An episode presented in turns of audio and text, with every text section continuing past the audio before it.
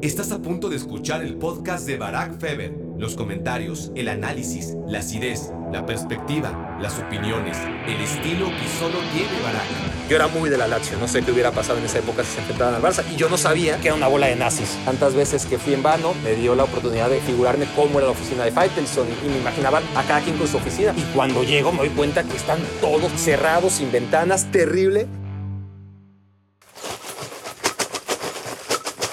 Hola, hola, hola. Bienvenidos a Me Quiero Volver Chango. Gracias por hacerme tu cómplice para matar el tiempo. ¿Le suena a algo esto?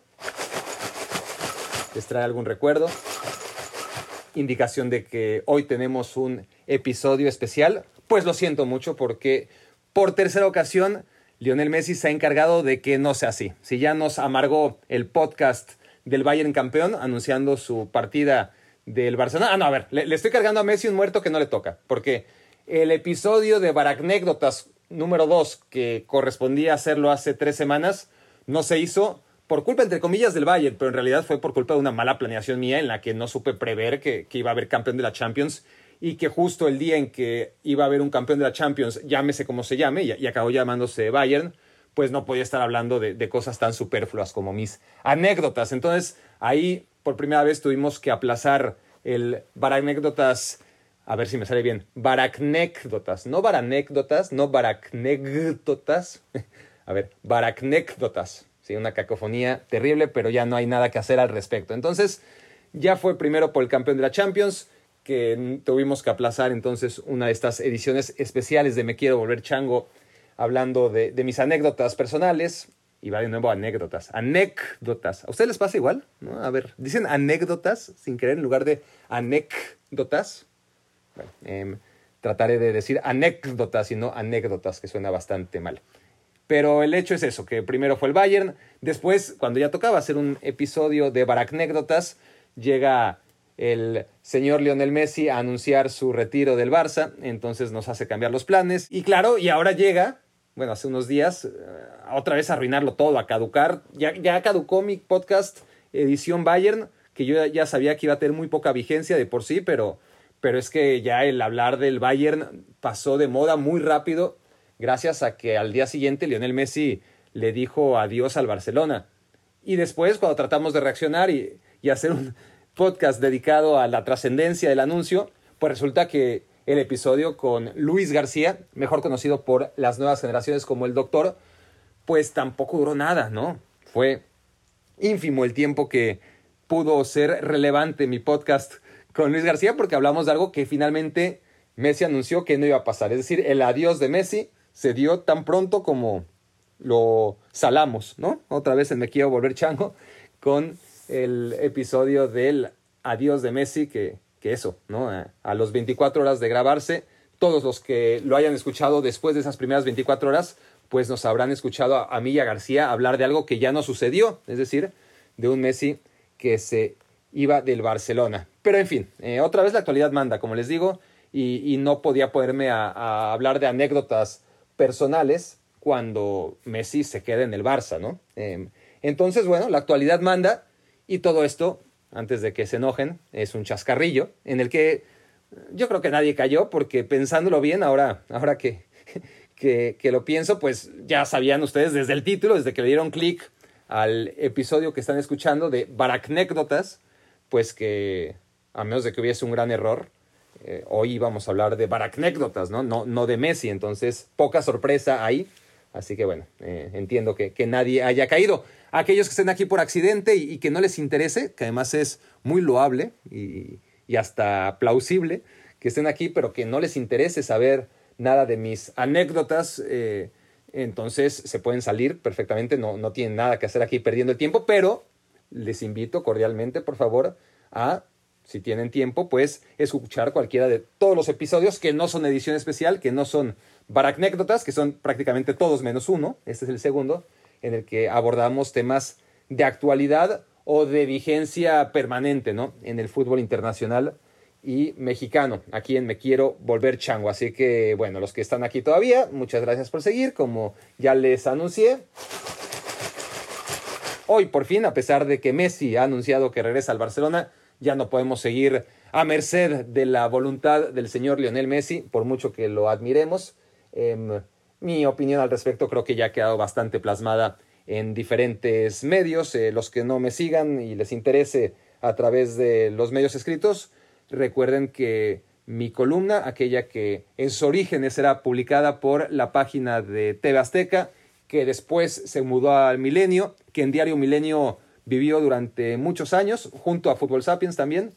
Bueno, esa misma columna, la contracolumna, ahora tiene como casa barakfeber.com. Así que todas mis opiniones sobre Messi y otros asuntos, si les interesa, por supuesto, los invito cordialmente a visitar la página. Pero con el preámbulo de siempre, porque ya saben que, que, que, si no me voy por la tangente, no, esto no es me quiero volver chango. Así que, que ya fue suficiente y creo que ahora sí podemos sacar el primer papelito. Que no, no estoy haciendo tiempo a propósito, ¿eh? como suele pasar, pues porque no sé qué va a salir, no sé qué va a salir y hay algunas anécdotas que no sé si quiero contar. Es decir, si las puse aquí en, en la tómbola es porque estoy dispuesto a contarlas, pero, pero ¿qué tal si me arrepiento? Em, no sé, vamos a ver. Primer papelito, dice, primer día en Azteca. Miren, miren, para, empezar, ¿no? Para empezar este segundo episodio de Baracnécdotas, esta es la sexta anécdota en total, me parece que, tuve buena mano, ¿no? Una mano santa ahí. les aseguro que, que, no hay aquí papelitos más fríos que otros, ¿eh? Están todos a la misma temperatura esperándome desde hace más de un mes para volver a salir. Así que sacamos el sexto papelito, quedan 44 y empezamos con la primera baracnécdota del día, que es mi primer día en TV Azteca, porque, porque fue curioso, fue curioso la manera en la que entré a Azteca. No es una anécdota en particular de, un momento, sino una sucesión de momentos que, bueno, me, me, parece interesante porque además me lo pregunta mucha gente, ¿no? ¿Cómo empezaste en los medios? Así que la gente que tenga esta duda, si no me han escuchado hablar de esto, pues, pues sabrán cómo entré yo a Azteca. Y si sí me han escuchado en algún momento, pues aquí puedo entrar en algunos detalles más profundos, ¿no? Entonces, yo trabajaba en una revista, en una revista trabajaba, es un decir, en Tiro de Esquina, que era una publicación ahí medio chafa, pero no había demasiadas revistas de fútbol por la época, creo que ahora mismo tampoco las hay. Em, y yo la leía y le escribía al editor en esas cartas, de, ¿no? de las, esas actividades que suelen hacer las revistas de escríbele al editor y, y si nos gusta tu carta la publicamos, ¿no? Entonces yo no quería que me publicaran mi carta, quería que el editor me considerara para trabajar dentro de tiro de esquina. Yo a los 14 años entonces le escribí, se la mandé, todavía no había email siquiera, ¿no? Se la mandé por correo tradicional para ver si pegaba, ¿no? Eh, digo, no tenía la verdad ninguna esperanza real de trabajar tan joven en los medios, pero, pero bueno, tuve esa iniciativa, le di a mi mamá la carta para que la mandara por correo y a las dos semanas suena el teléfono y mi mamá me dice, Barak, te habla Javier Araiza. Creo, estoy seguro que se apellaba Araiza, Javier, Javier tengo mis dudas, eh, pero creo que era Javier Araiza. Entonces, yo, wow, para mí, wow, Javier Araiza, o sea, ahora lo veo en retrospectiva y digo, bueno, Javier Araiza, un muerto más, ¿no? Si me está escuchando Araiza y, y si sigue vivo, Perdón por referirme a usted de, esa manera, pero en ese momento yo lo admiraba mucho porque era el señor que en la primera página de tiro de esquina, pues salía su foto, ¿no? Entonces que me estuviera hablando a mí, a, Barack de 14 años, era como un gran honor. Entonces contesto el teléfono y ya me dice, bueno, eh, entonces quieres trabajar con nosotros. Y yo, bueno, pues, pues sí, sería increíble, ¿no? Y así, eh, dijo, bueno, envíame un artículo, le envié un artículo que fíjense, me acuerdo perfectamente, no me acuerdo el título que yo le puse, sí me acuerdo el título que le pusieron, porque normalmente me respetaban todos mis textos, no les cambiaba nada, pero el título siempre se lo cambiaban, algo que a mí me, hacía enojar bastante, pero bueno. Me acuerdo que le pusieron Cruz Azul, el equipo del Yamerito, ¿no? Como preguntando. Em, y no me acuerdo obviamente cuál era el título original, pero, pero me acuerdo que esa fue mi primera publicación y imagínense entonces, estamos hablando de 1995 y ya para entonces, o, o 96, y ya estamos hablando de que el Cruz Azul era eso, ¿no? Ya, ya tenía esa fama de, de quedarse cerca de sus objetivos, pero no conseguirlos. Mira cuánto tiempo ha pasado desde entonces y, y la vida sigue más o menos igual. Total que sí, que, que, que, empecé a publicar mis cosas. No saben, yo en la escuela era entonces ídolo total, ¿no? O sea, llevaba la revista y el hecho de que saliera mi nombre, ¿no? Publicado en un artículo, en una revista por la que la gente pagaba, era como, Dios, ¿no? Me, me, ponían ahí, yo que nunca fui un buen estudiante, hasta pasaron a poner mis artículos en el que le llamaban el periódico mural, ¿no? Que es como, como el cuadro de honor de, de los trabajos importantes que, que, había en la semana en la, en la preparatoria, porque estaba en primero de prepa. Entonces, bueno, no, no, eh, esto es como entré a TV Azteca, no como entré a tiro de esquina, pero, pero para darles el preámbulo, así empecé yo en los medios. Después me empezaron a presionar un poco mis tíos. Eh, yo mismo como que decía, bueno, eh, ya llevaba un año y, cacho en la, en la revista y, mis tíos me decían, bueno, pero que te paguen, ¿no? Como que diciendo, te están explotando. Y yo todavía no tenía esa sensación de, o esa necesidad de, cobrar. Para mí era lo máximo todavía trabajar em, y que me publicaran mis cosas, pero, pero no sé, como que un día sí me cansé y, y lo dejé. Y en ese momento además coincidió con que Faitelson estaba en el aeropuerto, mi tío estaba también en el aeropuerto, no se conocen de nada, en absoluto, pero mi tío, que, que es de esa gente que, que, no se corta y no le importa y, y conoce a Faitelson por la tele y aunque Faitelson no lo conozca a él, pues ya siente que es su conocido, ¿no? Entonces se acerca a Faitelson y, y, le empieza a hablar de mí, que yo, que me encanta el fútbol, bla, bla, bla, que sé mucho, eh, no sé cuánto y que, y que trabajaba en una revista y Faitelson lo que hace para quitárselo encima es le da una tarjeta y ya, y se va, ¿no? Entonces llega, llega mi tío y me dice, no, no sabes qué tengo. Tengo la tarjeta de Faitelson. ¿Para qué le hables? Y yo, ¿de verdad? Sí. ¡Wow! Y yo ya con la buena experiencia de haber tenido éxito en la llamada o en la carta que le escribí a Araiza, dije, wow, yo, yo, yo la verdad, mi, para entonces tenía 16 años y en mi cabeza no pasaba para nada el hecho de, de trabajar en TV Azteca antes de los 24, ¿no? Yo, yo hacía como mi plan de vida y decía, bueno, trabajaré en la revista, durante muchos años, iré subiendo escalones, quizás me convierta en el subdirector, em, voy a estudiar la universidad mientras tanto, y entonces cuando salga a la universidad, ¿no? ya por ahí de los 22 años, 23 años, quizás ya pida trabajo en TV Azteca y me lo den. Pero todo vino muy rápido y dije, bueno, con, la buena experiencia de Araiza, pues con Faitelson, ¿por qué no? Eh, seguramente me va a ir igual.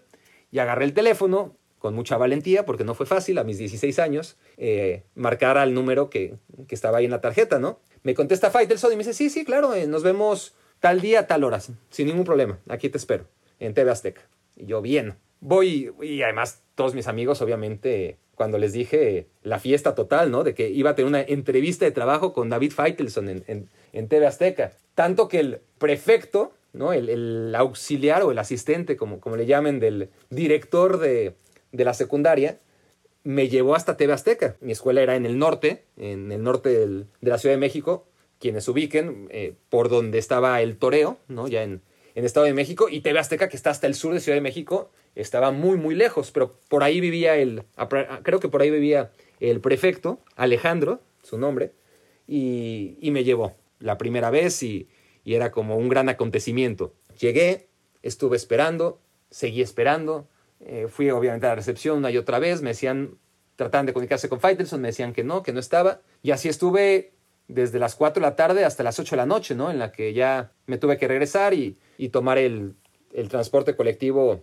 una hora de regreso a casa porque pues Faitelson nunca, nunca me, me, atendió. Le hablé a Faitelson el siguiente día. Ah, no, no, disculpa, eh, no te pude atender porque tenía unas juntas o no sé qué me inventó. Pero nos vemos el viernes. Y ahí voy el viernes otra vez.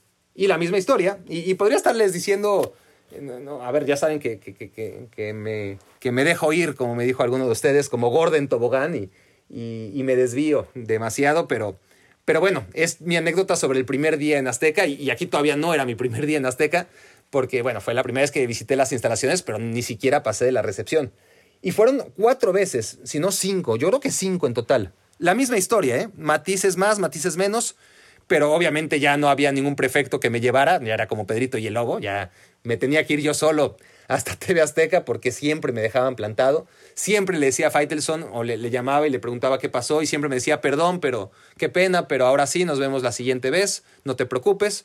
Y a la quinta que me lo vuelve a hacer, pues ya es, de hecho, una situación en la que, me acuerdo, yo estoy en la recepción y ya, ya las recepcionistas se, se apiadaban de mí, ¿no? Entonces, Hola, eh, vengo a, a, buscar al señor Faitelson. Em, soy Barack Feber. Ah, sí, sí, ok. Em, déjame, nosotros le llamamos y, ahorita te decimos. Y ahí me siento y además me tenía que chutar toda la programación de TV Azteca, ¿no? De, la época, eh, ahí en recepción, que era terrible, no, no, es que haya cambiado mucho, la verdad.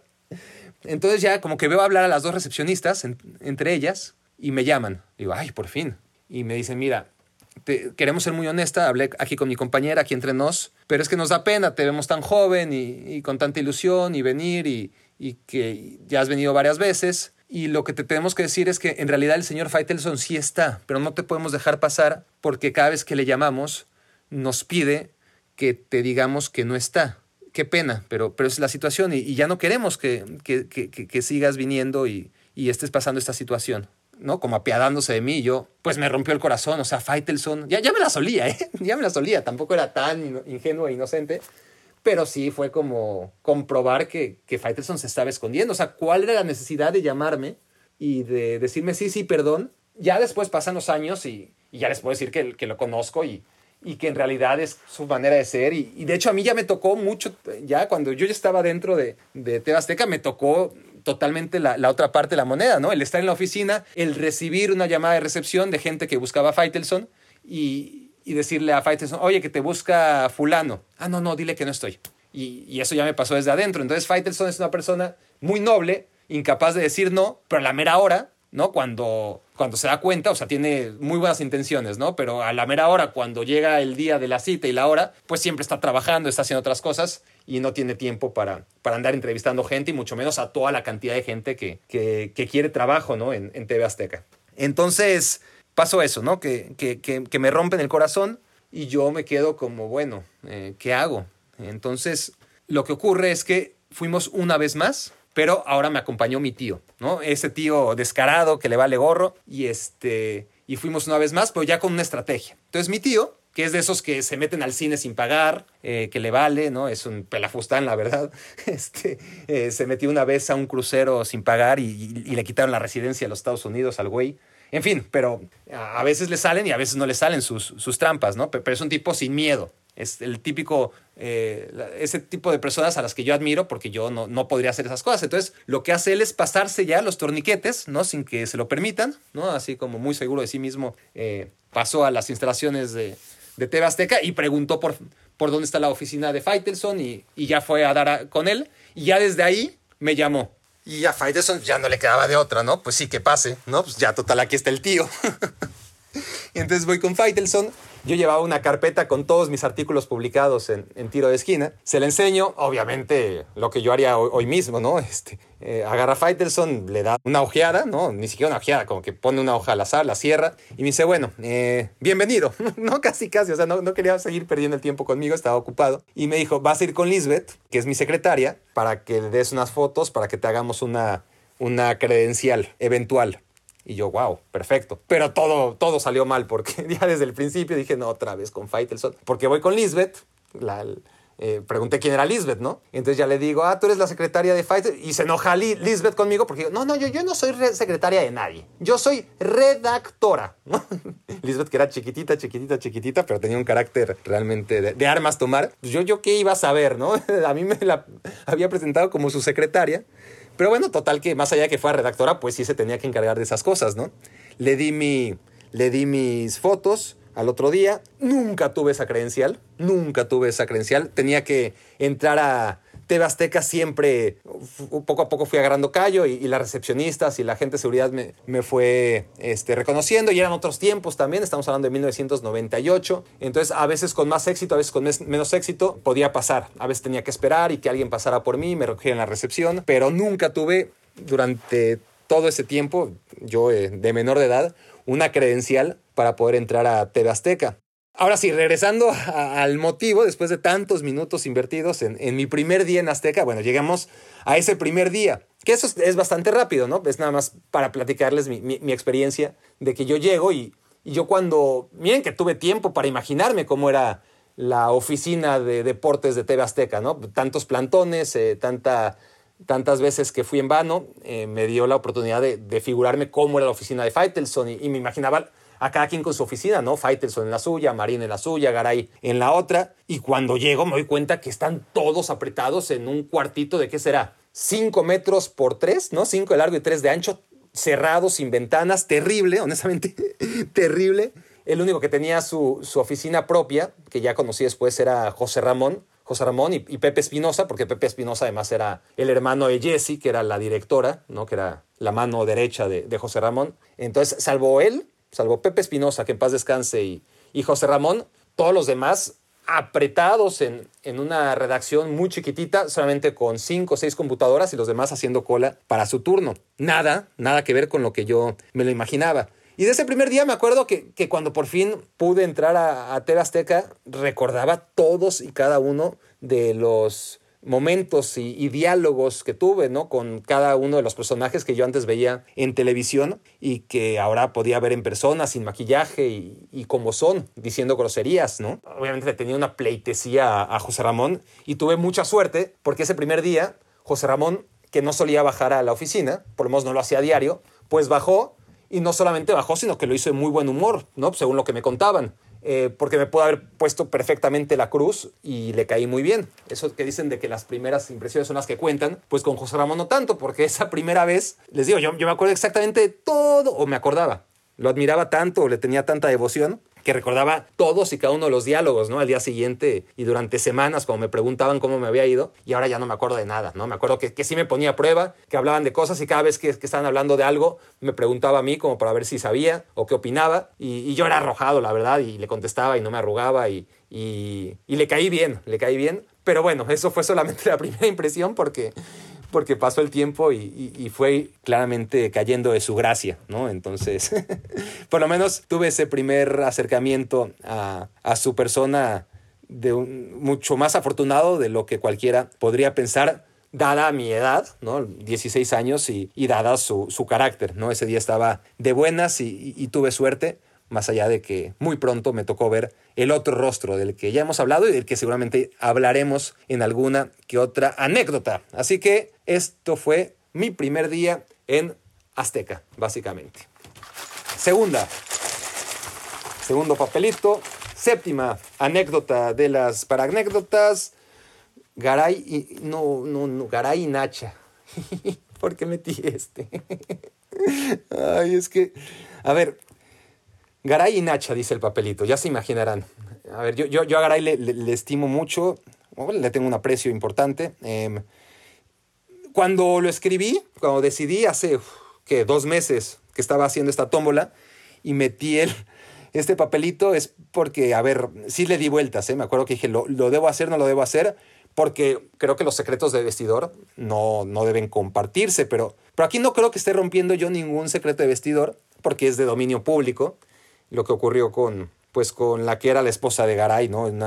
Es muy desafortunada. Pero a ver, volviendo a ese primer día, mira, me, sirve para ligarlo y justificar un poco este momento incómodo, ¿no? De tener que hablar de, este tema. Eh, ha pasado mucho el tiempo y, obviamente, no sé si todo el mundo sepa, yo creo que sí, pero habrá gente muy, muy, muy joven que quizá no tenga tan claro eh, de lo que estoy hablando. Pero estos primeros días en Azteca, yo me acuerdo de, de Garay viendo la televisión y, y en concreto creo que era Aileen Mujica, ¿no? Saliendo en Bantaneando o en alguno de estos shows, y ella diciendo, ¡ay, qué pollote! ¿no? Ah, está buenísima.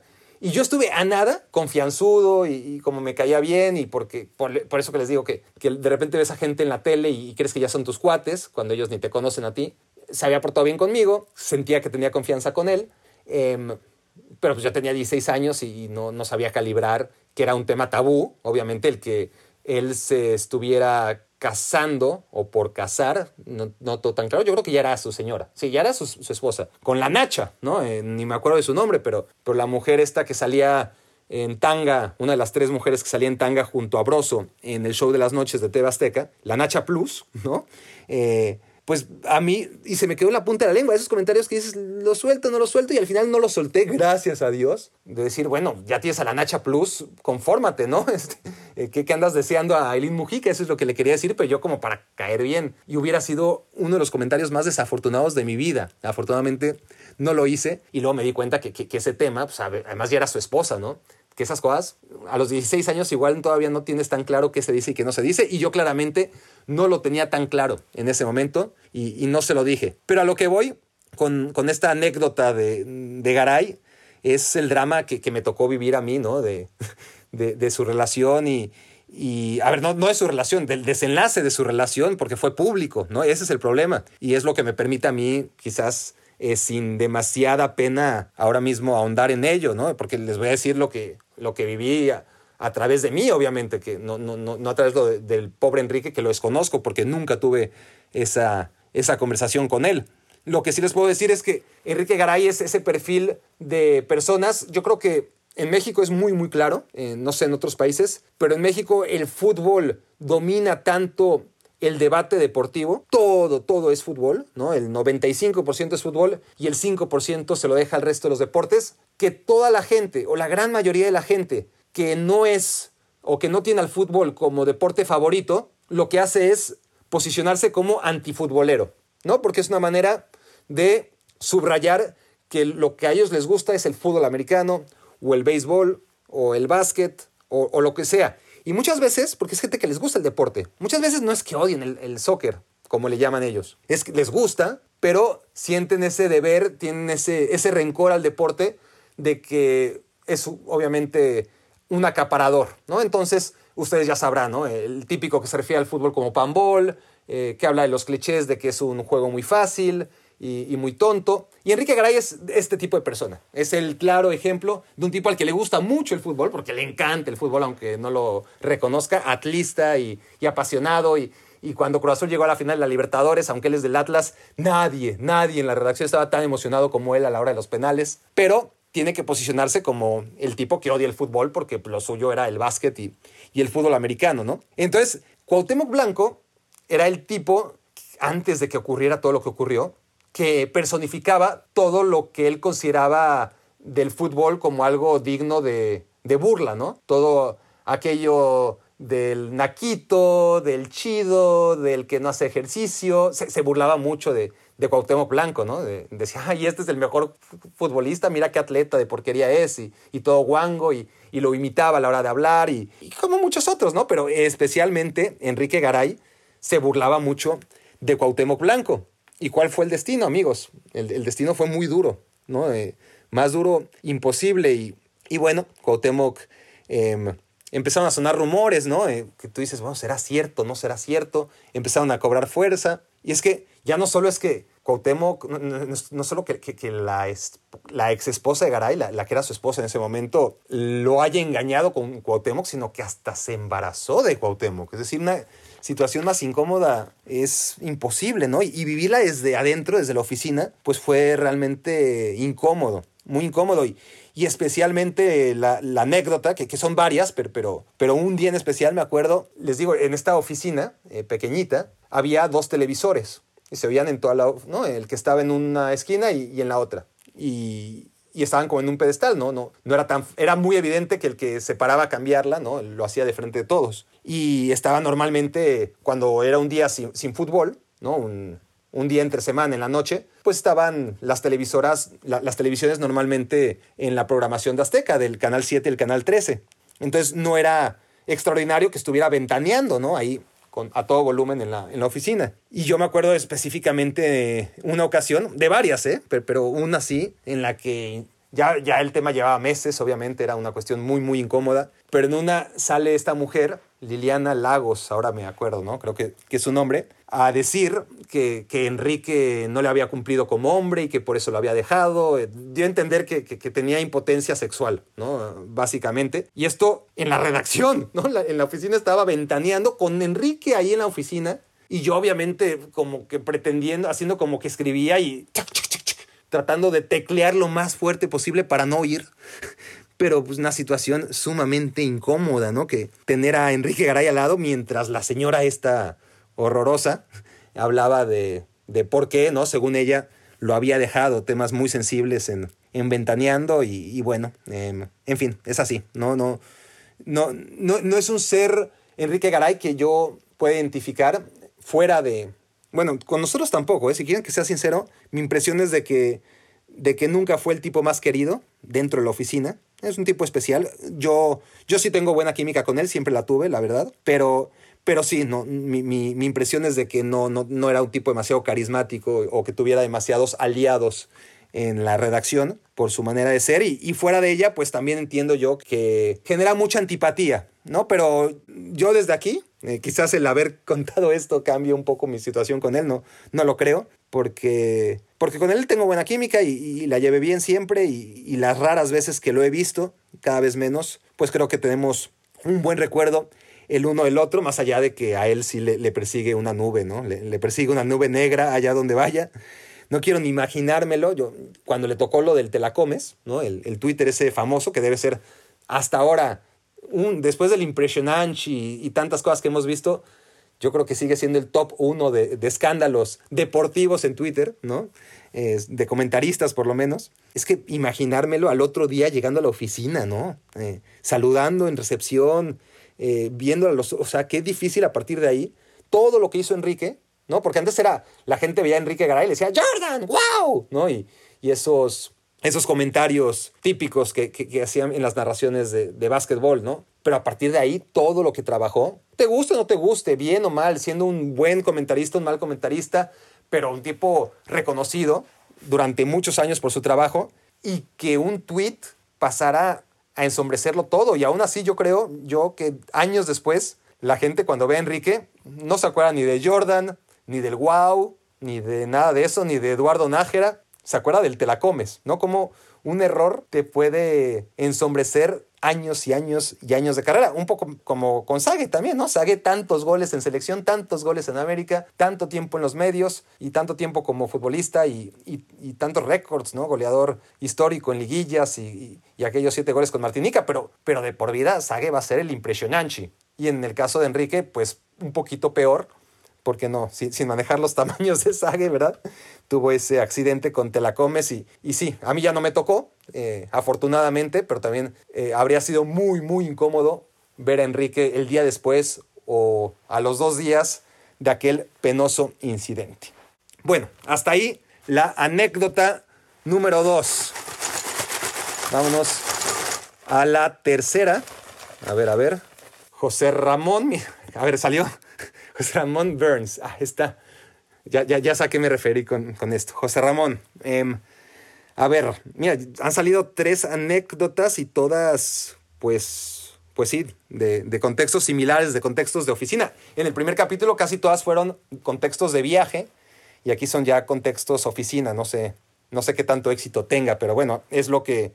Me, gustaría que fueran más balanceadas, pero, pero es lo que tiene el azar, ¿no? Eh, están saliendo temas similares, similares dentro de la gran diferencia que hay uno y otro, ¿no? Eh, porque esto ya es en ESPN. ¿Qué, qué pasó con, José Ramón? A ver, hay que contextualizar.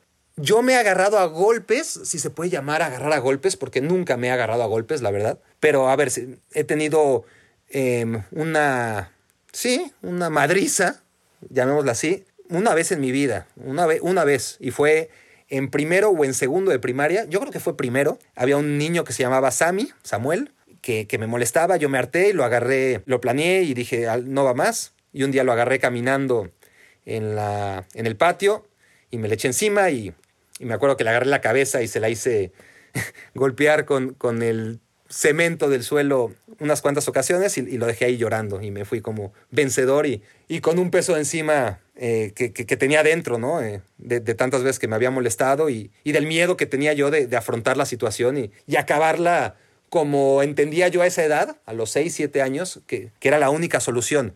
Y sí, la verdad es que no, no los invito a la violencia, sobre todo si tienen 7 años, pero es la única vez.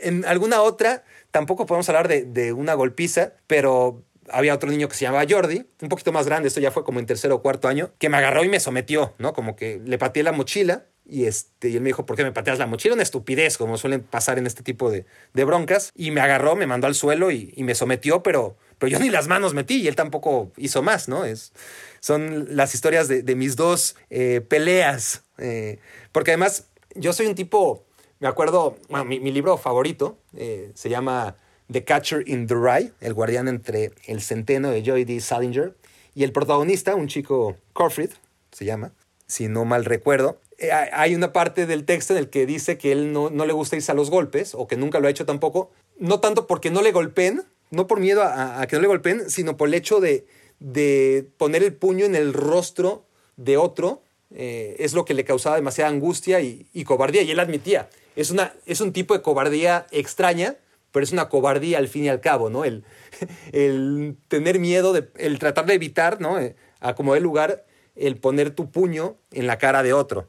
Entonces a mí me pasa un poquito similar, ¿no? Siempre me pasó, entonces evité, soy un tipo muy poco conflictivo y mis conflictos no pasaron de algún gritoneo o algún empujón, pero salvo esas dos anécdotas infantiles, nunca más, nunca más eh, tuve algo cercano a un episodio de, violencia física hasta que José Ramón me pegó. Para acabar pronto, José Ramón me pegó. Y miren, a ver, la, la memoria es, es, una de las anécdotas más recientes, ¿eh? Eh, esto no, no, no, no, no tiene mucho tiempo que, pasó y sin embargo es una de las que tengo más dispersas y, y yo estoy seguro que, que a ver, no, es de sorprenderse, así, así funciona el cerebro humano, ¿no? Eh, como que acumulamos memoria dentro de nuestra niñez. O sea, a ver, obviamente tenemos unos más, otros menos, pero 3, 5, 7 años de infancia que se nos borran inmediatamente. Pero a partir de los 4, 5, 6 o 7 años empezamos a recordar todo, todo lo que nos pasa y ahí sí, ¿no? El archivo va acumulando memorias y las nuevas memorias generalmente, a menos de que sean muy, muy importantes, pues no es que se acumulen porque tú ya tienes tu CPU lleno. Entonces, si son muy importantes por ahí, alguna memoria que tienes ahí, ¿no? En el archivo y que ya no utilizas y que ya no necesitas, pues se apaga. Pero la mayoría de las veces ya tienes esas memorias, muchas veces que no te sirven para nada, pero ya ocuparon su espacio y las nuevas memorias están ahí de manera fugaz y, y, se te van o se te dispersan muy rápidamente. Y eso me pasa a mí. A lo mejor ustedes están, algunos de ustedes están muy jóvenes para ellos y, y no les pasa, pero, pero a ver, yo me acordaba de todos y cada uno de los campeones, subcampeones y líderes de goleo del, desde la temporada 86-87 hasta la 95-96, sin problema. Y dirán, bueno, y también tiene que ver con los torneos cortos. Ahora que haya torneos cortos, te hace perder la conciencia histórica, ¿no? Por eso tampoco me gustan a mí los torneos cortos, porque al final eh, uno tendía a recordar el campeón de cada año y ahora es imposible, ¿no? Eh, los torneos cortos se te confunden unos con otros. Pero independientemente de eso, que también es una realidad que ahora hay dos campeones por año, pues cuando eres joven y, y vas creciendo, yo en mi caso eh, en 1987, con 5 o 6 años, vas creciendo, acumulando campeonatos, y me acordaba de todos los campeones, de todos los campeones, de, todos los campeones de goleo. Me acuerdo una vez estar viendo el resumen de los Monday Night de fútbol americano y recordar el marcador de todos los 16 partidos de lunes por la noche jugados en la temporada. ¿Por qué? Porque mi cerebro estaba fresco, ¿no? Y no tenía tanto que acumular en él. Entonces, bueno, los mundiales, ¿no? Eh, no sé si les pasa, insisto, algunos estarán muy jóvenes y todavía no les pasa, pero yo me acordaba de todos los resultados de los mundiales que había visto, del 90, del 94, del 98, y a partir de ahí todavía memorizo, obviamente los que no vi también, ¿eh? ¿eh? El campeón, el subcampeón, el campeón de goleo, desde 1930 hasta la fecha. Pero así como me lo sé de memoria, sin titubear del 30 al 98, cuando empiezan los, los, que, los más recientes, que es una paradoja, 2002, 2006, 2010, 2014, 2018, sobre todo los últimos, ya me cuesta trabajo recordar quién ganó, cuál fue el marcador. A veces hasta tengo que hacer un sobreesfuerzo para recordar el campeón de goleo, lo que es inaudito, cuando yo siempre he conocido los campeones de goleo de los mundiales desde el 30 y el 34 y, en fin, por algo está el jueguito este de los colores, ¿no? El de las luces, en donde, ya saben, ¿no? El clásico jueguito que se prende el amarillo y.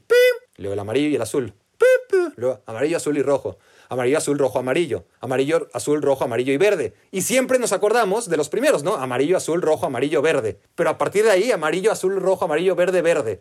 Eh, y hay un momento en el que te equivocas, ¿no? Nunca se te olvida amarillo, azul, rojo, amarillo, con el que empezó esa secuencia que ahorita me acabo de inventar, ¿no? Y, y así funciona el cerebro. Lo primero lo dejas, se te queda, y lo que se va acumulando es lo que ya es tan difícil de recordar de manera nítida.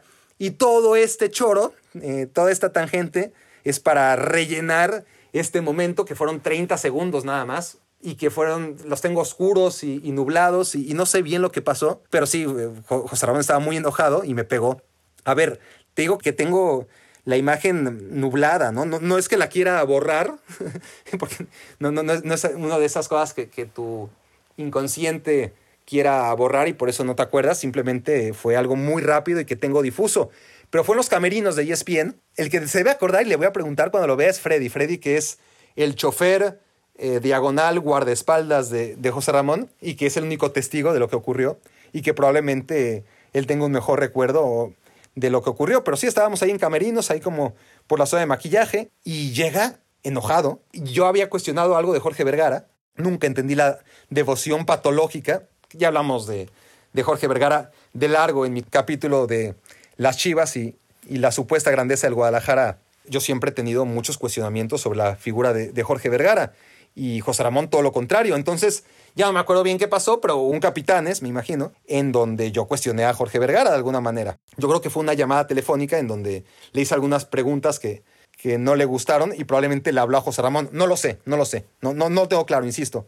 Y nunca supe si era en broma o en serio, porque pues, José Ramón es así, ¿no? Tiene un carácter horrible, pero dentro de su carácter horrible a veces está bromeando, a veces como que es medio broma y medio en serio, y a veces es siempre las menos, es totalmente broma. Pero entonces me, me, me dijo, ah, ¿por qué estás cuestionando a Vergara? Eh? Deja de meterte con Vergara. Y yo, pues, jajaja, jijiji, como riéndome, dándole el avión, ¿no? Eh, me da flojera, nunca, nunca he querido confrontar a, a José Ramón. Y me empuja, creo, y hay un momento en el que, en el que me suelta dos golpes en la cara. Súper débiles, súper débiles. Y aquí está donde yo no puedo reconocer si lo hizo en broma. Por eso le puse al papelito José Ramón Vergara Burns, para acordarme con la asociación de estos tres nombres a qué anécdota me, me refería. Y es que es como si me pegara Mr. Burns, ¿no? Em, pues no, no, no, no supe si, si, nada más me estaba marcando los golpes en la cara, este, como de broma, o, o si realmente me estaba intentando golpear este, como que Freddy, el, el, chofer, que es al que les digo, el guardaespaldas, eh, que debió haber velado por mi seguridad, eh, como que ya le dice que se tranquilice y se lo lleva. Eh, todo fue muy rápido, insisto, pero es a día de hoy que no sé si, si me quiso golpear fuerte o no. Es decir, a ver, em, si, si, me hubiera pegado en la cara con cierta fuerza, pues yo me hubiera calentado, ¿no? Pero como apenas me marcó los golpes, o sea, no, no sentí nada, pues nada, este, perdonen por una anécdota incompleta del día en que José Ramón intentó madrearme o no sé qué intentó, pero ya no quise hablar más de eso, no le di importancia, quise borrarlo, quise borrarlo de, de mi vida, no se lo he contado a nadie hasta ahora, creo estar, creo, estar, sí, sí, creo que a nadie, este, pero bueno, en cuanto vea a Freddy, insisto, al chofer guardaespaldas de José Ramón, le voy a preguntar si se acuerda, seguramente si se acuerda, y que me diga cuál es su percepción. Estaba tan enojado como para golpearme en la cara o si fue entre broma, medio broma y medio serio. Pero bueno, esa fue la experiencia. El día en que José Ramón me quiso madrear. Llegamos a tres anécdotas, es un momento para el puente tradicional.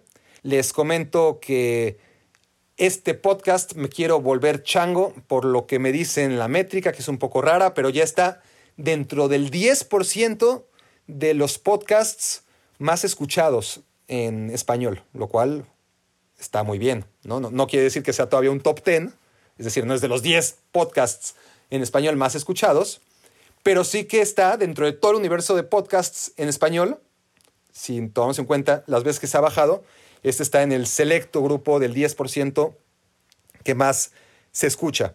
Y eso se lo debo a ustedes y no tengo más que agradecerles. Y, y una forma de agradecerles es, si no lo han hecho todavía, todos los que ya me escribieron en algún momento a mi dirección de correo electrónico personal, que solo comparto aquí y que es barak.barakfeber.com y que no compartiré durante mucho tiempo, honestamente, pero bueno, aquí quizás lo haga por última vez. La idea es que todos aquellos que están desde ahorita, ¿no? que, que, que el podcast está creciendo y ojalá crezca mucho más, esto lo comento siempre, pero quien, quien no lo tenga tan claro lo hago de una vez. Y, los que ya me han escuchado les pido paciencia para aquellos que todavía no escuchen esta letanía. Pero la idea es que tengamos una comunidad dentro de la comunidad de Me Quiero Volver Chango, ¿no? Eh, y entonces, cuando esto crezca, si es que algún día llega a crecer realmente mucho, podamos tener esta comunidad de fundadores, de quienes escucharon el podcast desde el inicio y podamos tener una relación más íntima, ¿no? Llamémosla así. Eh, ahora el Zoom está muy de moda y es algo de lo que podemos hacer pronto, ¿no? Eh, hacer reuniones en Zoom, por ejemplo, no con mil, obviamente, pero bueno, dentro de los mil ya, eh, o, quizás primero entre los 500, ¿no? Entre los primeros 500 en haberme escrito y con ello demostrado fidelidad al podcast y a mi trabajo en general, pues podemos escoger 10 o 20 para, ir haciendo sesiones de, de preguntas o de convivencia en general a través de Zoom. Pero eso en la realidad que ahora nos envuelve, ¿no? Pero, pero en un futuro, si, la cosa va bien y más allá de las distancias que, habrá que ver y calibrar, obviamente eh, muchos de ustedes o la gran mayoría de ustedes no están necesariamente en Ciudad de México, yo tampoco, pero bueno, Ciudad de México podría ser un lugar de encuentro en algún momento para ir y ver un partido de fútbol juntos en el estadio. En fin, ideas hay muchas, pero ahora mismo la idea es tener esa lista ¿no? de, de consentidos.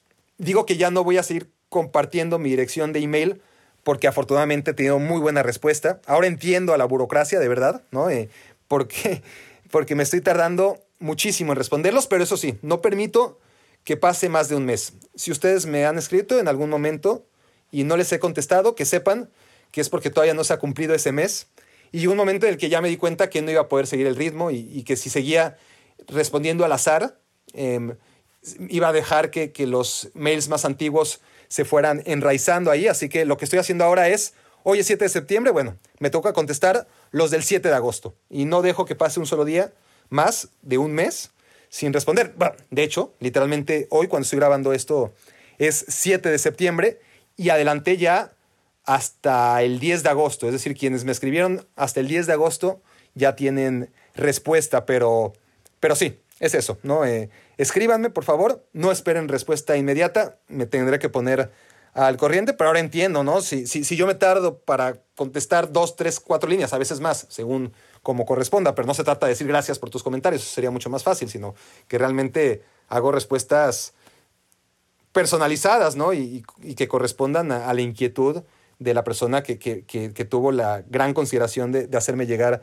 sus comentarios, ¿no? Eh, y sensaciones. Pero bueno, si, yo me tardo para escribir un mail, que tampoco me escribo demasiado eh, por la misma situación, no, no, no, me no me puedo tardar demasiado. Pero si me tardo un mes, imagínense para cosas importantes, visas, permisos, cartillas de servicio militar. ¿Sigue existiendo la cartilla? Creo que no, ¿no?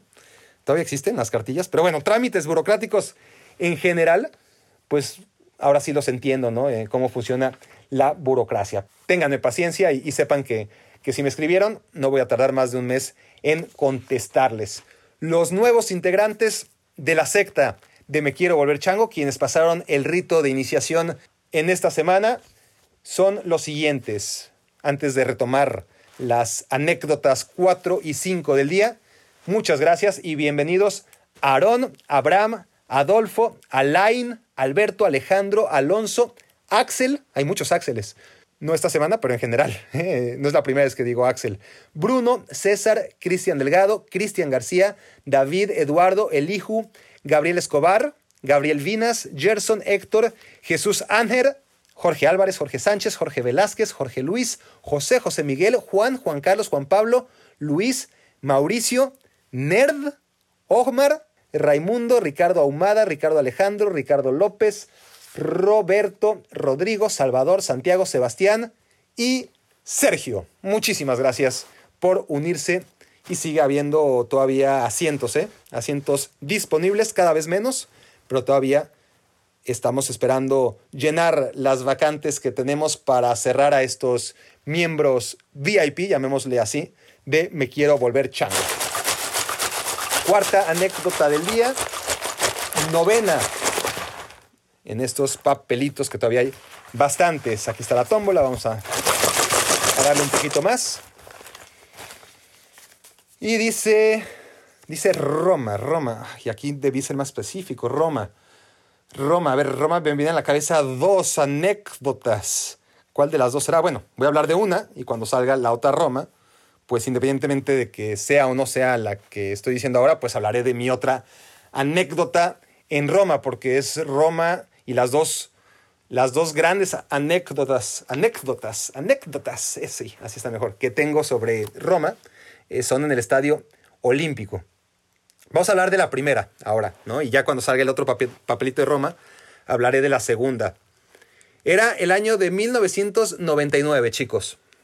Em, no había internet. Bueno, sí había internet, pero, pero no estaba el internet como lo conocemos ahora, que ya compras tus boletos fácilmente y, sabes eh, desde muy temprano y a la distancia, más allá de los partidos de fútbol, qué hay detrás de cada club. Y, yo en esa época, en finales de los 90, era muy, muy, muy aficionado de la Lazio, como del Barça casi. O sea, yo era del Barça, del Cruz Azul, de los Delfines de Miami, de los Blue Jays de Toronto y era de la Lazio. También del Manchester United. Tenía muchos equipos eh, y, y, lo seguía muchísimo. Tenía tiempo para todos. Pero sobre todo la Lazio. ¿eh? La Lazio, eh, en esa época, eh, Lazio, Barça y Manchester United eran para mí religión y, y cuando se enfrentaban entre ellos incluso, a ver, sí recuerdo un Barça-Manchester United que yo no sabía a quién irle y, y me di cuenta en ese momento que por mis emociones que le iba al Barça. Y, y Lazio contra Barça no se enfrentaron que yo recuerde, pero, pero yo era muy de la Lazio. No sé qué hubiera pasado en esa época si se enfrentaban al Barça. Y yo no sabía, cuando les digo el internet, yo sabía que era una bola de nazis, ¿no? que, que, que, sus aficionados son una extrema derecha terrible y que, y que eso que ahora está al alcance de todos en esa época no era tan fácil saberlo si no eras italiano. ¿no? Y, y creo que algún rumor sí que había escuchado, pero yo me quería, yo era negación, ¿no? Negación, que, que, que, que me decían que, los, que, que la Lazio era nazi. Yo decía, no, a ver, serán algunos aficionados idiotas, pero, pero la institución no. Y bueno, en realidad, aunque la Lazio se desmarque, no puede ocultar eh, tantos años ¿no? y, tantos simbolismos que, que, los hermanan con el fascismo y, con el nazismo. Eh, aunque sean los aficionados, ¿no? el, el club en general tampoco ha hecho demasiados esfuerzos latentes para desmarcarse de ellos. Pero bueno, en esa época yo era muy, muy de la Lazio, porque no sabía todo lo que había detrás. Y era una Lazio increíble. Es que era increíble la cantidad de jugadores como para...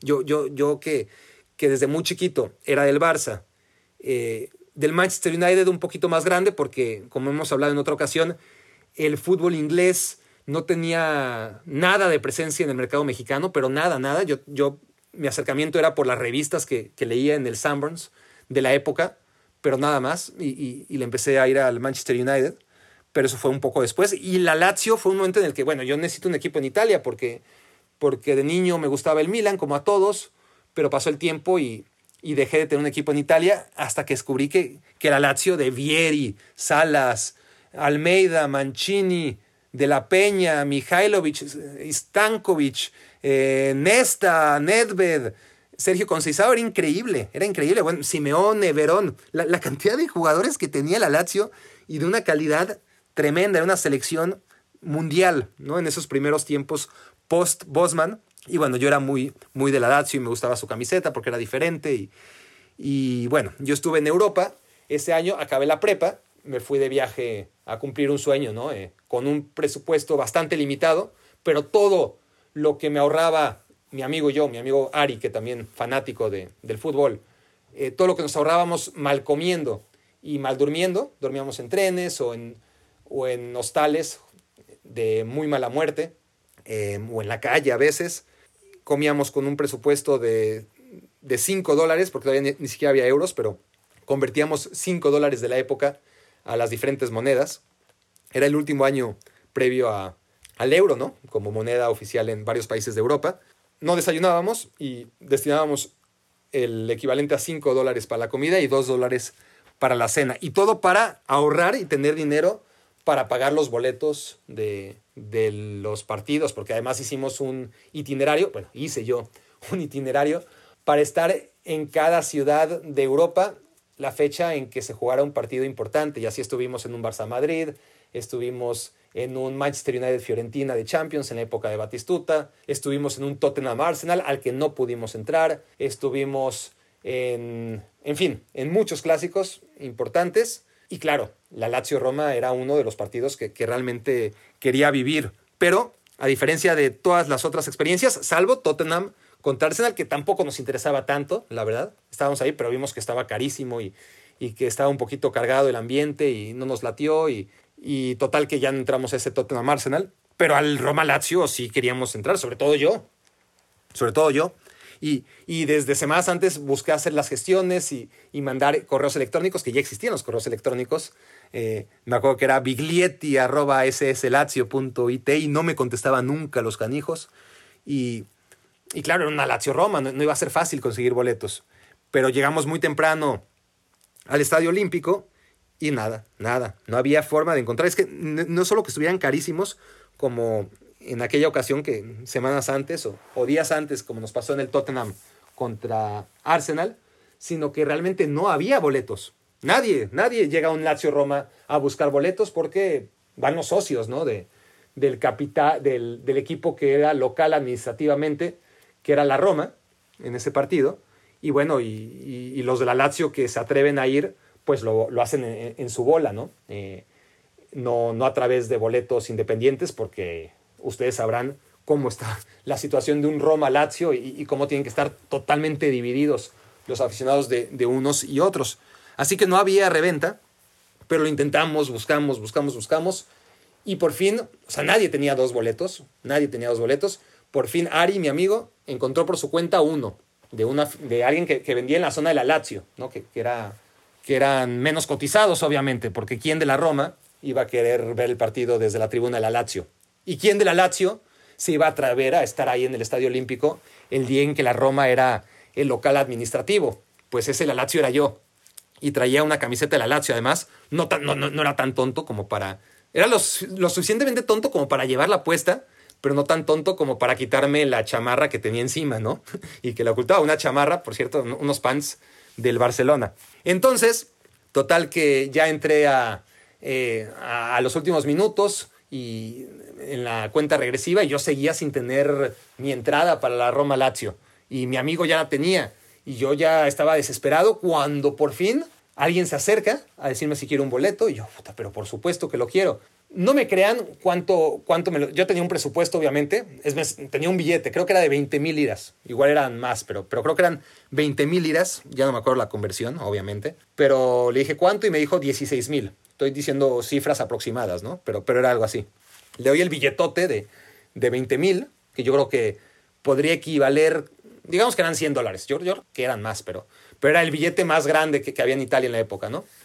Entonces le doy el billete, me da el boleto y sale corriendo el cabrón.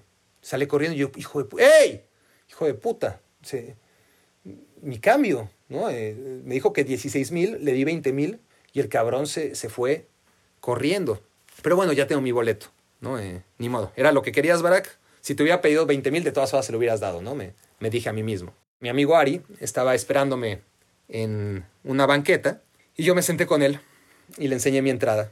Yo ya sabía lo que tenía entre, en las manos. Y Ari me dice, con todo el miedo y, y, la preocupación, creyendo que yo no me había dado cuenta, porque realmente yo ya me había dado cuenta, pero, pero psicológicamente otra vez lo primero que haces es negarlo, ¿no? Después de lo vivido y lo acontecido y, y que encima me hayan robado no solamente cuatro mil, los cuatro mil de cambio, ¿no? Las cuatro mil liras de cambio, sino los veinte mil, porque lo que me había dado era no más que una fotocopia en cartón de un boleto, pues yo lo negué. Es decir, yo sabía lo que estaba pasando, pero me dije a mí mismo que eso no estaba pasando. Entonces, cuando le enseño el boleto a Ari y Ari lo ve, me dice, Barak, esto, esto es una fotocopia.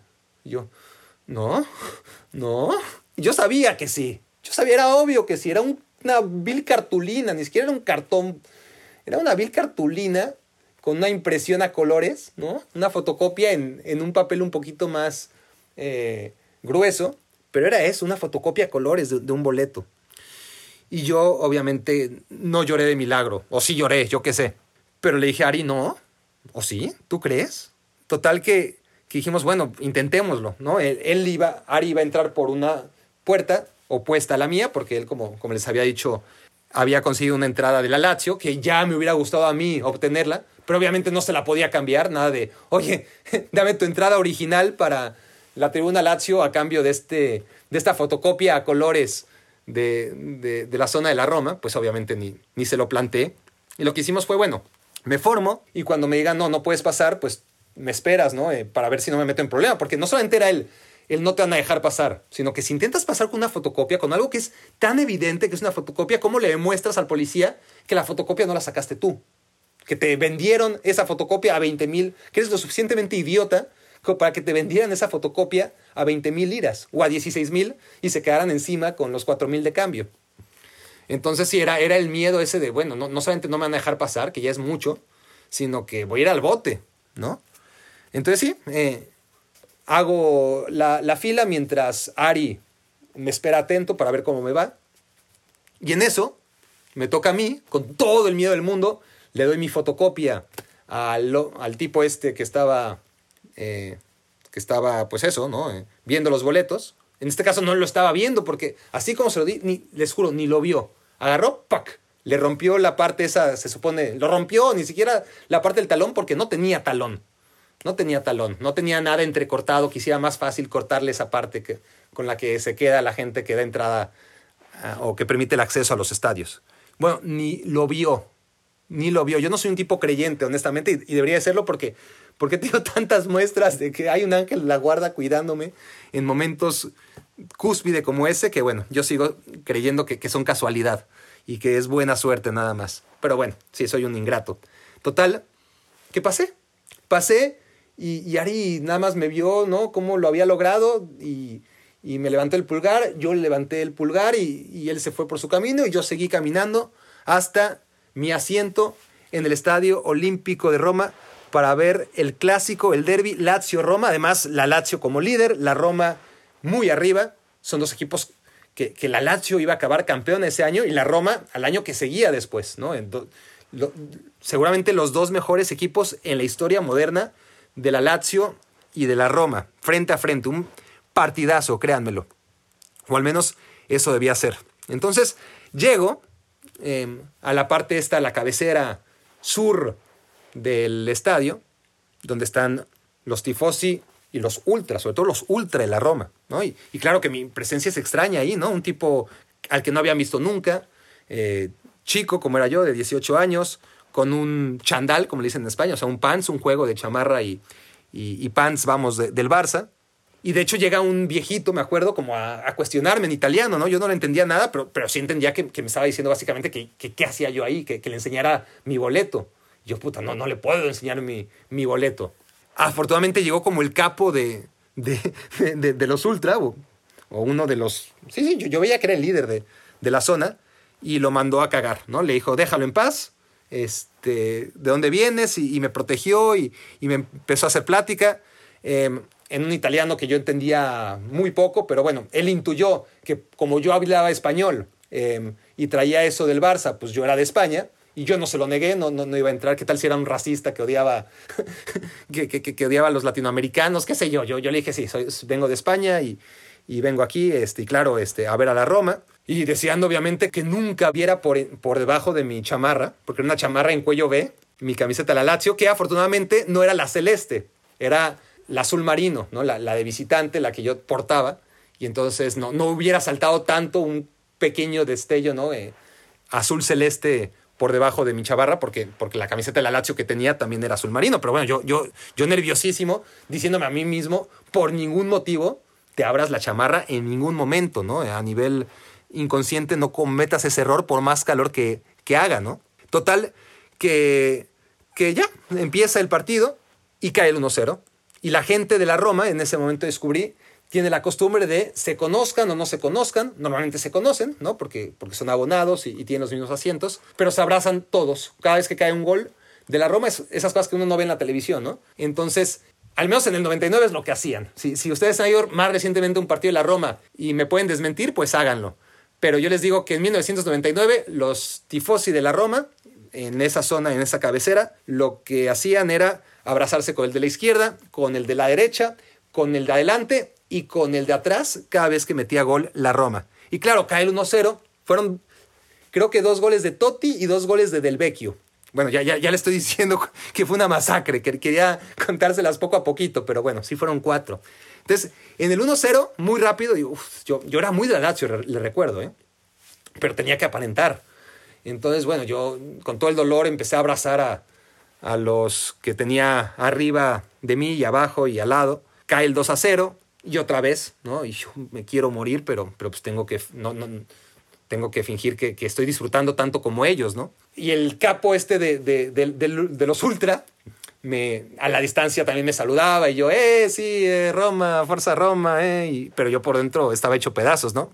Bueno, cuando cae el 3-0, porque todo fue en el primer tiempo, totalmente inesperado además, porque la Lazio, decíamos, venía como líder y hasta acabó campeona esa temporada, la 99-2000. Bueno, era tal la emoción que llegó el capo este, que estaba como, digamos, cinco filas adelante mía y 15 asientos a la derecha. O sea, no estaba cerca. Pero bueno, llegó el tercer gol.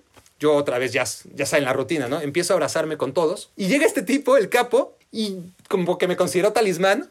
Y desde su lugar subió, corrió a abrazarme y a besarme. Me dio un beso. No en la boca, pero en la mejilla, bien dado. Y yo en ese momento supe que dijera lo que dijera el resto de mi vida, ya no podía seguir diciendo que era de la Lazio, porque había sido bautizado de manera oficial como tifosi de la Roma con el beso de un ultra. O sea, ¿qué cosa más fuerte en la vida hay que un ultra de un equipo italiano te bese y te deje con baba, ¿no? La, la mejilla de la emoción de, haber metido el 3 a 0. Y luego cayó el cuarto encima. Y fue terrible. Ya el segundo tiempo no pasó nada. Em, simplemente cantar Roma, Roma, Roma.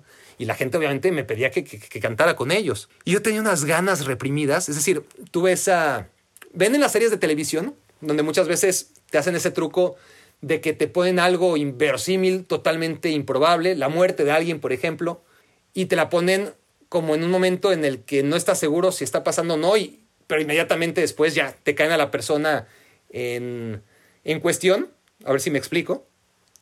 Y resulta que no, que, solamente la escena anterior, que, en la que se murió alguien que realmente no esperabas que se muriera o, pasaba algo realmente fuera del guion, eh, muy jalado de los pelos, pues ya te das cuenta que es un recurso y un, y un truco del, del, guionista, escenificando sin decírtelo lo que pasaba por la cabeza de esa persona que, que finalmente está sentada en una mesa, ¿no? Eh, pensando en un mundo paralelo o en, o en, un futuro probable. Entonces a mí me pasó algo así, ¿no? Yo, yo, yo estaba ahí con el 4-0 viendo el partido del segundo tiempo en, en, silencio, pero, pero dentro de mí estaban las imágenes de ¿y por qué no grito? Y me saco todo lo que tengo de adentro, la frustración, el enojo, y, y grito, ¡Forza Lazio! Y en ese momento me imaginaba yo a toda la curva girando al portero de Lazio, que en ese momento era Peruzzi o Marcheghiani. Creo que era Marcheghiani todavía, diciendo, oh no, ¿no? lo, puedo visualizar perfecto en blanco y negro, haciéndose la bendición, vamos. y claro, y todos los que estaban a mi lado dándose cuenta de que el tipo ese que estaba invadiendo la tribuna no era más que un laziale asqueroso, ¿no? Eh, entonces yo me imaginaba así, gritando y, dejándole ver a todo el mundo la playera que tenía abajo, pero sí, claro que, que, obviamente pasó solamente en mi imaginación de mocoso de 18 años. Esta anécdota, un día, la conté porque estábamos Martinoli y yo y, algún otro en un partido de la Champions, eh, años después, y empecé a contarla. También con lujo de detalle, ¿no? no quizás no tanto como ahora, pero imagínense una anécdota de estas que, que me tomo media hora. Y, este, y sí me tomó unos cuantos minutos. Según yo las, la iba contando rápido, pero, pero es que cada detalle para mí era muy importante, ¿no? Em, y bueno, André Marín, que en ese momento era el que hacía la programación de los partidos, no me volvió a programar. Se enojó tanto. Ay, bueno, este, cosas de, cosas de, André. Le, ahí todavía tenía relación con Martinoli y le dijo a Martinelli que cómo podía permitir eso, que, que, que, que, de mí no le sorprendía, que total era un escuincle, pero que como Martinelli en ningún momento me interrumpió. En fin, eh, eh, esa fue, para acabar, ¿no? Eh, la, la, anécdota del Roma Lazio 99-2000, que no tuvo una conclusión hasta, ¿qué? 2000 y, cachito, cuando la comenté al aire y, no le gustó que, que, utilizara los micrófonos de una transmisión de Champions League. razón tampoco le faltaba, André, todo hay que decirlo en, ese capítulo. Pero bueno, ya nos alargamos mucho como de costumbre y nos falta una anécdota más todavía. Así que gracias por llegar hasta acá. Espero que, que no les haya aburrido demasiado. Y vamos a la quinta de este volumen 2 de Baraknekdotas Dominica. Miren, a ver, Dominica, qué, qué, qué, qué buena mano tengo. Me, me, me gusta. Me, me, gusta cerrar con esta, la verdad. Ya tuve suerte en el primer episodio especial de, de, cerrar con una nota amable, como me gusta. Y aquí también, ¿no? Como si tuvieran. Cualquiera diría que, que, este sorteo está amañado, ¿no? Porque, porque está justo una de las anécdotas con la que, con la que me gusta cerrar. Eh, con un tema bonito. Es son las eliminatorias rumbo al Mundial de 2014 o de 2010. De 2010. De 2010, pero, pero estamos hablando que el día después de 2006, ¿eh? la, previa de la previa de la previa la previa, yo creo que fue 2007, pero principios de 2007, cuando Faitelson me dice, te vas a Bahamas. Yo, bueno, ok, ¿y eso? Ah, porque va a jugar Dominica en contra de Bahamas y el ganador enfrenta a México en la fase previa al hexagonal previo. ¿no? O sea, era el primer partido de la CONCACAF, la previa, la previa, la previa, la previa, y el ganador iba a enfrentar a México, ¿no? Entre Bahamas y Dominica. Bueno, sensacional, ¿no? ¿Quién, quién le va a hacer fuchi a un viaje a Bahamas? Llegamos el Ferni, el camarógrafo y yo, un día antes del partido, y bueno, sin demasiado tiempo como para hacer algo mucho más estructurado, pues, pues decidí que quisiéramos lo típico, ¿no? Que, siguiéramos a, los jugadores de Bahamas, que iba a ganar ese partido, obvio, porque, es un país más grande, así lo entendía yo, em, y además jugaba de local, a único partido, em, o igual eran dos partidos y, y, los dos se jugaban en Bahamas, algo así. Total, que, que, que, que Bahamas iba a ganar, ¿no? Entonces, como no pudimos localizar y no teníamos tiempo tampoco de, andar localizando, y no, había tal cosa como la Federación de Bahamas de Fútbol que nos pudiera orientar, ni, ni un periódico, ¿no? o sea, Bahamas es un sitio turístico y se acabó. Entonces decidimos em, ir a filmar a gente en sus trabajos, ¿no? Entonces todo aquel que fuera eh, niños periodistas, no hagan esto en casa, por favor. Pero bueno, confieso que, que todo aquel joven delgado ya ni siquiera atlético, sino más o menos delgado, que diera el gatazo de que podría ser futbolista, ¿no? Cualquier joven dentro de los 15 a los 35 años y que no tuviera sobrepeso, pues era susceptible de, de que lo grabáramos en su actividad, ya fuera eh, en el puerto o un pescador o me acuerdo de alguien en una pizzería, en fin, fuimos como a grabar varios oficios, como para decir ya después en la nota, mira, estos son los jugadores de, la selección de Bahamas a los que va a enfrentar la selección mexicana, ¿no? Amateurs totales. Llegó el día del partido, ¿no? Después de que el día previo teníamos muy poco, les digo yo, para, para levantar demasiado material. Y llegamos al.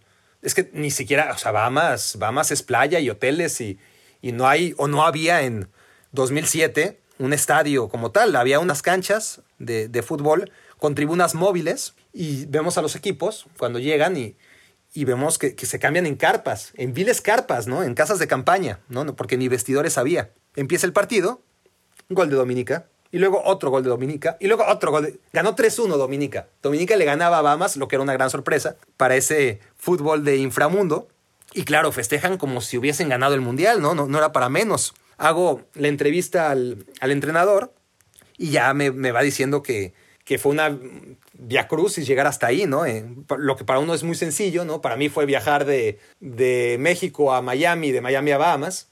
Ellos fueron algo así como, no me acuerdo obviamente el itinerario, ¿no? Pero me dijo algo así como, primero tuvimos que volar a Martinica, después a Guadalupe, de ahí a Puerto Rico, luego, no sé, luego a Miami y de ahí a Bahamas, ¿no? Un itinerario así de cinco o seis avionetas, una locura, ¿no? Eh, durante dos días estuvieron viajando para poder llegar a Bahamas desde Martinica. Entonces, acaba el partido y digo, bueno, eh, lo que voy a hacer es capturar, porque no había base de datos, no había eh, nada, por supuesto, que, que, me dijera en qué equipo jugaba cada uno y cuál era su nombre y cuál era su oficio. Yo quería saber cuál era su oficio, obviamente, que era siempre es lo exótico, ¿no? Cuando México enfrenta este tipo de equipos. Entonces empiezo a preguntarle a uno, oye, ¿en qué equipo, cuál es tu nombre, en qué equipo juegas y, y cuál es tu oficio? Y entonces otro se va acercando y otro, y empieza a hacer un desorden, todo, porque todo el mundo me quería, todo el mundo quería entrar en mi lista, ¿no? Eh, porque era algo que no habían visto en su vida, ¿no? Un reportero eh, cubriéndolos. Entonces, y además, primero como que fue un desabarajuste, pero entre ellos se, empezaron a organizar y,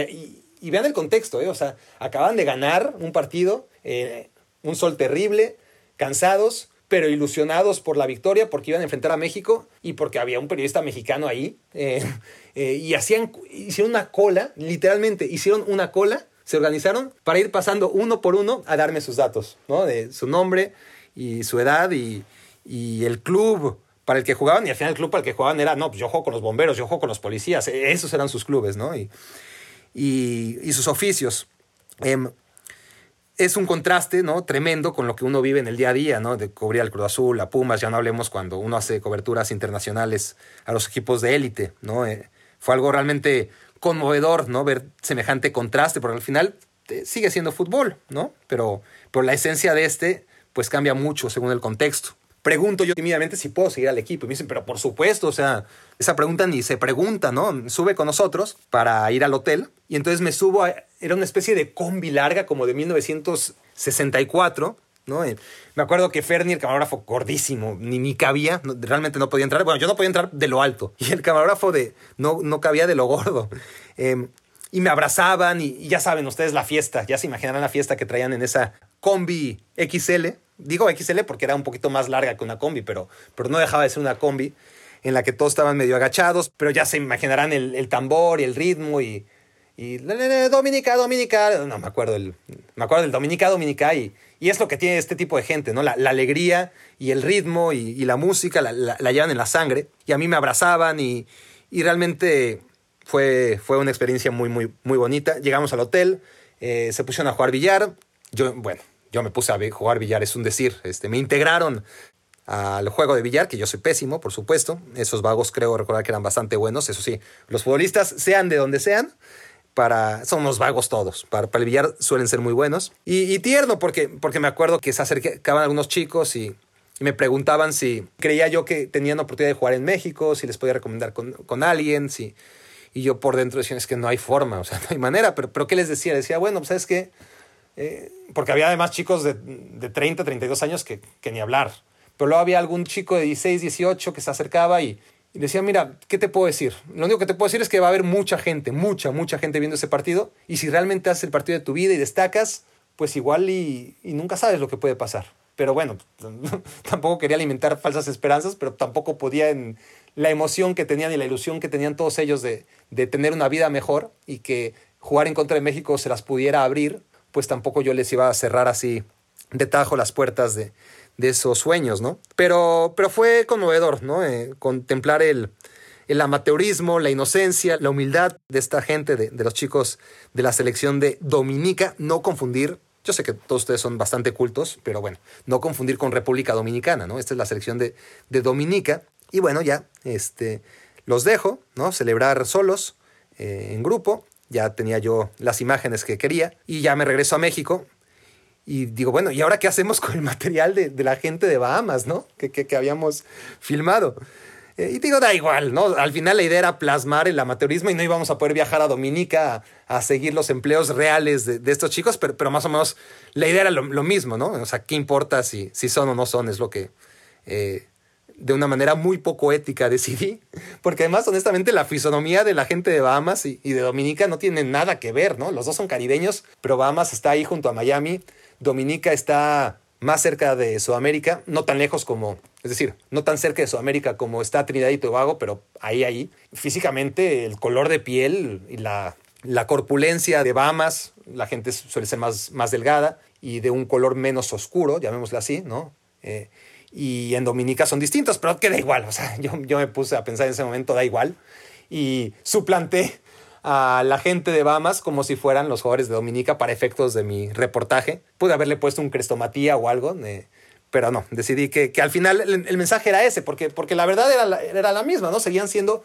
eh, gente amateur, gente que se dedica al día a día a sobrevivir en las chambas que, que tienen y que como hobby juegan al fútbol y, y bueno, tienen la oportunidad tenían la oportunidad ahí de jugar en contra de México. Y así salió la nota, una nota que, fue muy aclamada y que, y que no, no fue muy ética de mi parte ahora que lo digo. No sé si lo volvería a hacer ahora mismo, pero ya estaba grandecito, ¿eh? O sea, ya, ya tenía mis 25, 26 años para entonces y, decidí que iba a engañar. No lo hago mucho, ¿eh? Créanme, no, no se decepcionen de mí.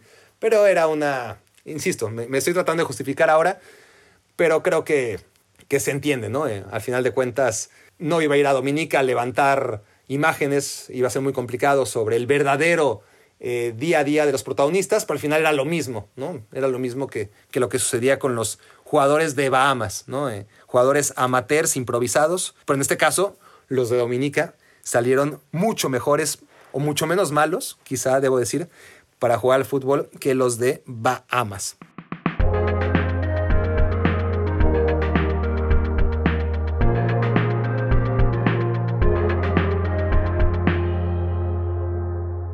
Llegamos hacia el final. Qué suerte acabar otra vez con una nota amable que a mí por lo menos me deja con muy buen sabor de boca, ¿no? Eh, el haber vivido y, recordar esos momentos con, la humilde selección de Dominica eh, pues eso, eh, ustedes lo imaginarán.